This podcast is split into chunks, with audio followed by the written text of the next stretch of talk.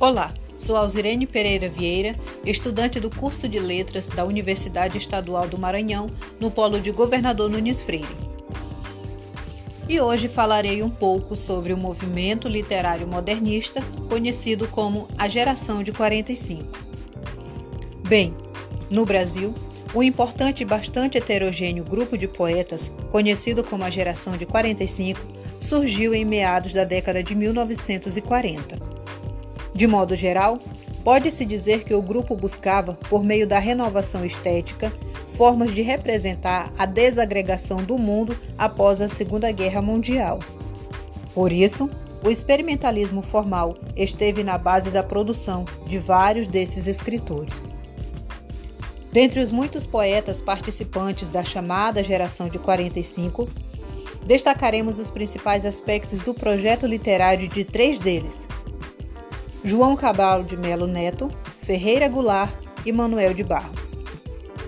Por ser conhecida e marcada pela objetividade, a poesia de João Cabral de Melo Neto parece por vezes afastar-se do que poderia ser considerado poético, segundo o senso comum.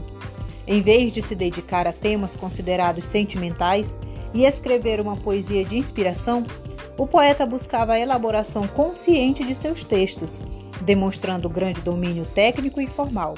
Em sua poesia, privilegiava o rigor e a clareza, o que não impede de emocionar e encantar os seus leitores. Um de seus textos mais conhecidos é Morte e Vida Severina, um alto de Natal pernambucano, escrito em 1956 e encenado numa montagem histórica do Teatro da Pontifícia Universidade Católica de São Paulo.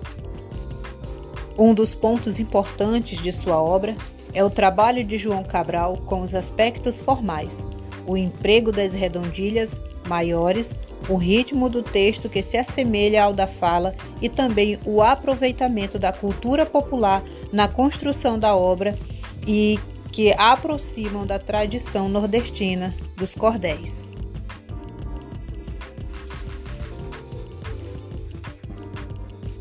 Ferreira Goulart, por sua vez, é considerado um dos poetas brasileiros mais importantes da contemporaneidade.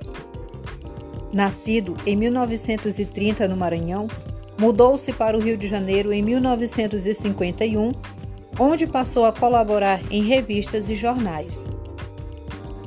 Entre suas principais obras encontram-se A Luta Corporal, de 1954, na Vertigem do Dia, de 1980, e Poema Sujo, de 1983. Por fim, Manuel de Barros, considerado o artesão das palavras, teve a sua obra poética profundamente marcada pela experiência de viver a infância no Pantanal Mato Grossense.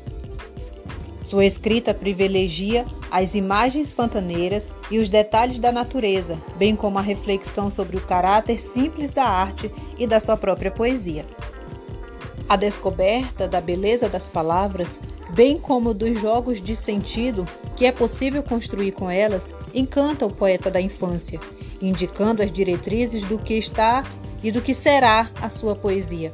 Um jogo lúdico com as palavras, valorizando a dimensão concreta da realidade e ampliando os seus significados. Os poemas de Emanuel de Barros questionam o sentido de sua linguagem usual.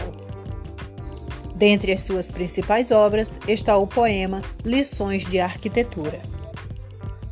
Esse texto pode ser encontrado no livro de língua portuguesa Veredas da Palavra, do terceiro ano do ensino médio, da editora Ática que, apesar de estar bem conceituado e com fácil compreensão, observamos que caberiam sim mais alguns autores e algumas outras obras para serem utilizadas como exemplares deste mesmo conteúdo.